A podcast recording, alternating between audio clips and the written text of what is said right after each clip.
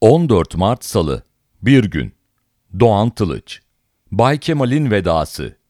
Ahmet Kaya bir şarkısını AKP ile ilişkilendirmemden haz etmedi kesin.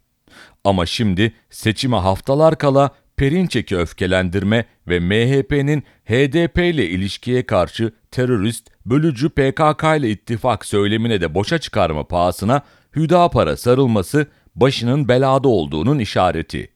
Tabancalarını bir yerde unuttukları yok. O hep ellerinde ama Hüdapar'a falan giderken şu dizeleri mırıldanabilirler. Başım belada. Üzerime kan sıçramış doğarken uykularım yarıda kalmış. Başım belada. Senelerce kuralsız yaşamışım. Nereye gitsem çaresi yok, yanmışım. Hüdapar'ın programında federasyon varmış. Yeniden Refah, kadına karşı şiddetin engellenmesi yasasının kaldırılmasını istiyormuş. Anketler Bay Kemal'in arayı açtığını gösteriyorsa ve başın beladaysa ne gam. Cumhur İttifakı 14 Mayıs destanını artık aralarına yeni katılacak dostlarıyla yazacak mecbur. Mecbur çünkü depremler ve masanın yeniden toparlanması ardından gelen anket sonuçları Kılıçdaroğlu'nu Erdoğan'ın 10-12 puan önünde, bazıları da CHP'yi birinci parti göstermeye başladı. Bay Kemal'in kürsüye veda etmek için çıktığı CHP grup toplantısı, vedaların genellikle yol açtığı hüznü değil, birkaç hafta sonraki büyük kucaklaşmanın coşkusunu yansıtıyordu. Heybesini doldurarak yürüdüğü uzun yolculuğun sonuna inanarak haklarını helal eden ve onunla birlikte hadi bismillah diyerek yeni bir yolculuğa hazırlananlar vardı salonda.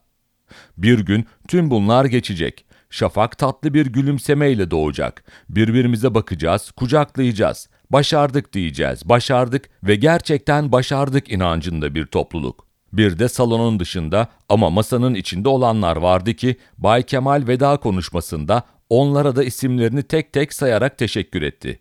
Mert Meral Hanım, Bilge Temel Bey, çalışkan ve entelektüel Ahmet Bey, genç lider Babacan, karanlığın üzerine yürüyen Gültekin Uysal, evlat İmamoğlu, dost Mansur Yavaş. Teşekkürde masa dışında kalan ve tam da dağıldı denilen masanın yeniden toplanmasında önemli katkı yapmış muhalefet çevreleri eksik kaldı ama sanırım Bay Kemal aday olarak başladığı yeni yolculukta o açığı kapatacaktır. O yolculuğun ve gerçekten başardık denilerek noktalanması için bu şart. Başaracağına inanmak önemli tabii ama bilmekle aynı şey değil. Cumhur İttifakı içinde yukarıda da değindiğim uzlaşmaz gibi görünen çelişkilere karşın bu partilerin lidere inanç temelli bağlılıklarını sarsmak kolay değil. Öte yandan depremin AKP ve Erdoğan için helallik isteten bütün yetersizlik ve beceriksizliklere karşın kampanya sürecinde bir avantaja dönüştüğünü yaza geliyorum.